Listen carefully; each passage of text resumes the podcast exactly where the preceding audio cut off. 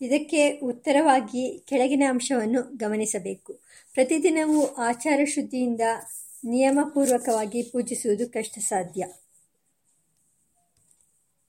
ಅದಕ್ಕಾಗಿ ಒಂದು ನಿಯತಕಾಲದವರೆಗೆ ಪೂಜೆ ಮಾಡಿದ ಅನಂತರ ಅದನ್ನು ಉದ್ವಾಸನೆ ಮಾಡುವುದು ದೇವತಾ ಪೂಜೆಯಲ್ಲಿ ಸೇರಿರುವ ಒಂದು ಸಂಪ್ರದಾಯ.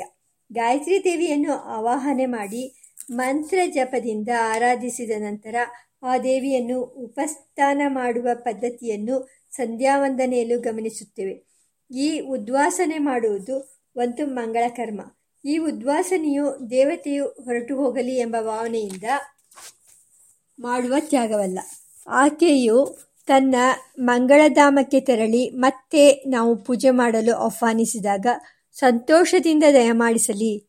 ಶೋಭನಾರ್ಥಂ ಪುನರಾಗಮನಾಯ ಚ ಎಂಬ ಭಾವನೆಯಿಂದ ಮಾಡುವ ಶುಭವಾದ ಬೀಳ್ಕೊಡುಗೆ. ಮತ್ತೆ ಬರಮಾಡಿಕೊಳ್ಳುವುದಕ್ಕೋಸ್ಕರ ತಾತ್ಕಾಲಿಕವಾಗಿ ಆ ದೇವತೆಯನ್ನು ಮಂಗಳ ಮನೋಧರ್ಮ ದ್ರವ್ಯಗಳೊಡನೆ ಕಳುಹಿಸಿಕೊಡುವುದೇ ಆ ಉದ್ವಾಸನೆ.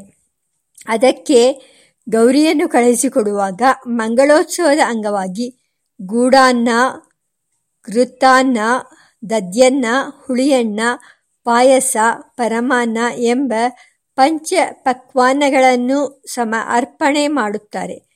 ಬಳೆ, ಬಿಚ್ಚೋಲೆ, ಅರಿಶಿನ, ಕುಂಕುಮ, ಶೋಭನ, ತಂಡೂಲ, ಸೋಬಲಕ್ಕಿ, ವಸ್ತ್ರ, ಕನ್ನಡಿ, ಕಂಕತ, ಬಾಚಣಿಕೆ, ಮುಂತಾದ ಮಂಗಳ ದ್ರವ್ಯಗಳೊಡನೆ ಮಂಗಳವಾದ್ಯಗಳೊಡನೆ ದೇವಿಯನ್ನು ಕೈ ಕಳುಹಿಸಿಕೊಡುತ್ತಾರೆ. ಇದು ಶೋಭನ ಯಾತ್ರೆ. ತನ್ನ ಮಂಗಳಧಾಮಕ್ಕೆ ಹೊರಟು ಬಂದ ದೇವಿಯು ಮತ್ತೆ ಪೂಜಾ ಸಮಯದಲ್ಲಿ ದಯಮಾಡಿಸಲಿ ಎಂಬ ಭಾವನೆಯು ಇಲ್ಲಿ ಅಡಕವಾಗಿದೆ.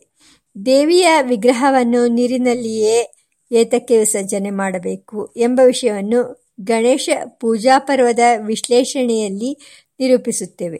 ಗಣೇಶನ ಮೂರ್ತಿಯನ್ನು ನೀರಿನಲ್ಲಿಯೇ ವಿಸರ್ಜನೆ ಮಾಡುವ ವಿಧಿ ಇದೆ ಉದ್ವಾಸನೆಯೂ ಕೂಡ ಪೂಜೋಪಚಾರಗಳಲ್ಲಿ ಒಂದು ಅಂಗವೇ ಆಗಿದೆ ಎಂಬ ಅಂಶವನ್ನು ನಾವು ಗಮನದಲ್ಲಿಡಬೇಕು.